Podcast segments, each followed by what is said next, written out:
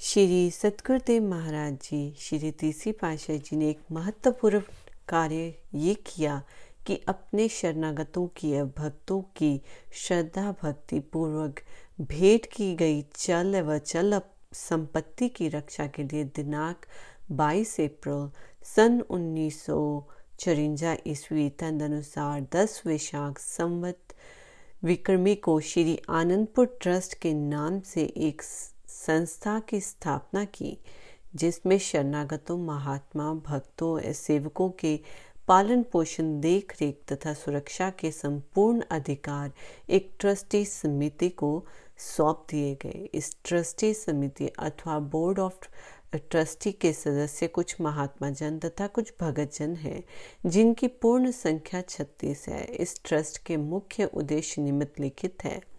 श्री परमहंस अद्वैत मत के सिद्धांतों को निष्ठापूर्वक जन जन तक पहुंचाना। भक्ति पथ पर चलने वाले जिज्ञासुओं की आत्मिक उन्नति एवं मानसिक शांति के लिए भजन अभ्यास तथा सत्संग आदि के विशेष कार्यक्रमों का आयोजन करना। जन साधारण को मानुष जन्म के लक्ष्य का बोध कराना तथा आध्यात्मिक लाभ पहुंचाना। आश्रम की चल एवं अचल संपत्ति की सुरक्षा करना। आश्रम के स्थायी निवासियों के शारीरिक निर्वाह हेतु उचित प्रबंध करना। आश्रम में आने वाले दर्शना, दर्शनार्थियों की सुविधा के लिए पूरा भोजन और सब सुख सुविधा का ध्यान करना। आश्रम वासी एवं समीपवर्ती लोगों की सुविधा के लिए आधुनिक धर, धार्मिक चिकित्सालय एवं पाठशाला स्थापन करना।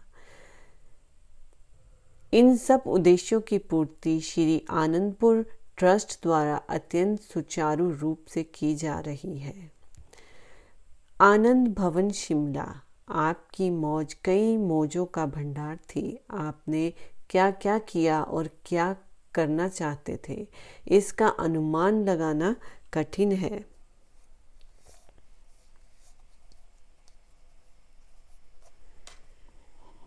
आनंद भवन शिमला। आपकी मौज, कई मौजों का भंडार थी। आपने क्या क्या किया और क्या करना चाहते थे, इसका अनुमान लगाना कठिन है।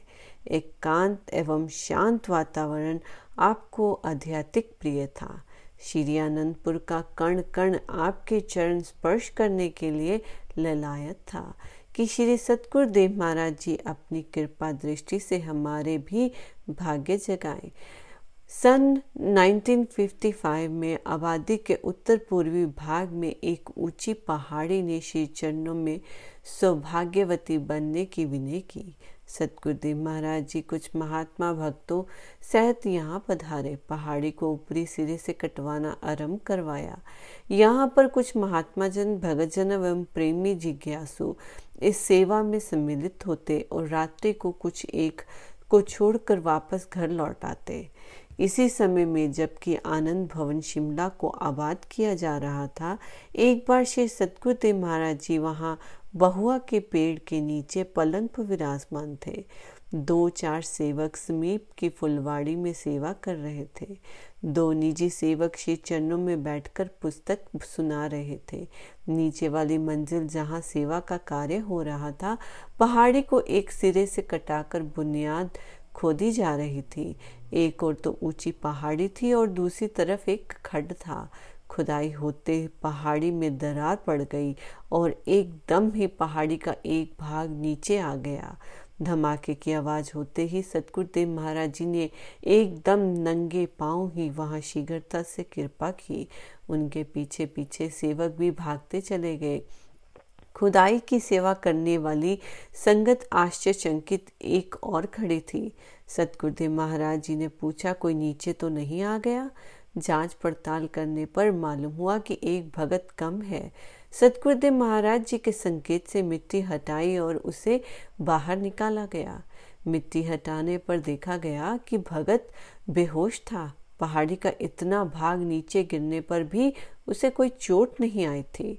कुछ समय के पश्चात वह भगत होश में आया। उस भगत से पूछने पर उसने बताया कि जब पहाड़ी मेरे ऊपर गिरी तो श्री सतगुरुदेव महाराज जी भागते हुए आए और उन्होंने मुझे अपनी गोद में ले लिया।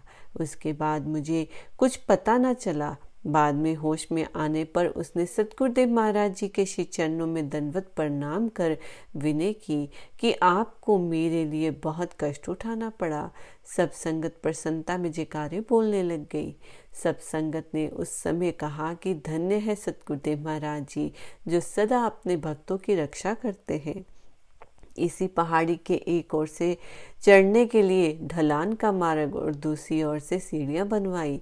इस प्रकार से ये एक रमणीक स्थान बन गया। इसी शिमला पहाड़ी की सेवा के मध्य में आपने कई बार श्री मुख से वचन फरमाए, जिन्हें श्रवण कर संस्कारी आत्माओं में गुरु भक्ति एवं सेवा के लिए आध्यात्मिक लगन लगी। एक बार सदगुरुदेव महाराज जी पहाड़ी पर विराजमान रहे। भगत धर्म भानु जी श्री चरणों में खड़े थे। श्री पवित्र वचन हुए कि संत महापुरुष सूर्य के समान इस धराधाम पर अवतरित होते हैं। जैसे सूर्य पृथ्वी के जल को नदी, सरोवरों, नालों और कीच तक के पानी को अपनी किरणों से सोख लेता है, इतना ही नहीं, समुद्र के खारे पानी को भी अपनी प्रखर रशिमों में से आकर्षित करके उसे मधुर बनाकर मेघों के रूप में पुनः भूमंडल पर बरसा देता है। ऐसे ही संत महापुरुष श्रद्धालु जीवों के अंतरकरण में जितने भी विकार हैं, अवगुण हैं अथवा माया के मलिन संस्कारों की परतें जमी होती हैं, उन्हें गुप्त और क्षमा, दया, अहिंसा, सत्य इत्यादि सदगुरु का प्रकाश अपने सेवकों के हृदय भवन में कर देते हैं। जिस प्रकार से सूर्य अपना सारे कार्य मौन भाव से करता है, उससे किसी से भी राग द्वेष नहीं होता। इसी प्रकार संत सतगुरु भी समदर्शी होकर मनुष्य पात्र का परम कल्याण करते हैं। जीव अल्प बुद्धि होने से इसे नहीं जान पाते कि हमारा कितना सुधार हो गया है। भगत जी ने इन श्री प्रवचनों को श्रवण किया। उनके हृदय में श्री सतगुरुदेव महाराज जी के श्री चरणों के प्रति पहले से भी अधिक प्रेम तरंगित हो गया और उन्होंने श्री दरबार की सेवा को बड़े ही चित्त एवं दिल से निभाया। यही पहाड़ी जिसका शुभ नाम श्री सतगुरुदेव महाराज जी ने आनंद शिमला श्री मुख से फरमाया। आज तक इसका शुभ नाम से, इसी नाम से विख्यात है। बोलो जयकारा, बोल मेरे श्री गुरु महाराज की जय। बोलो साचे दरबार की जय।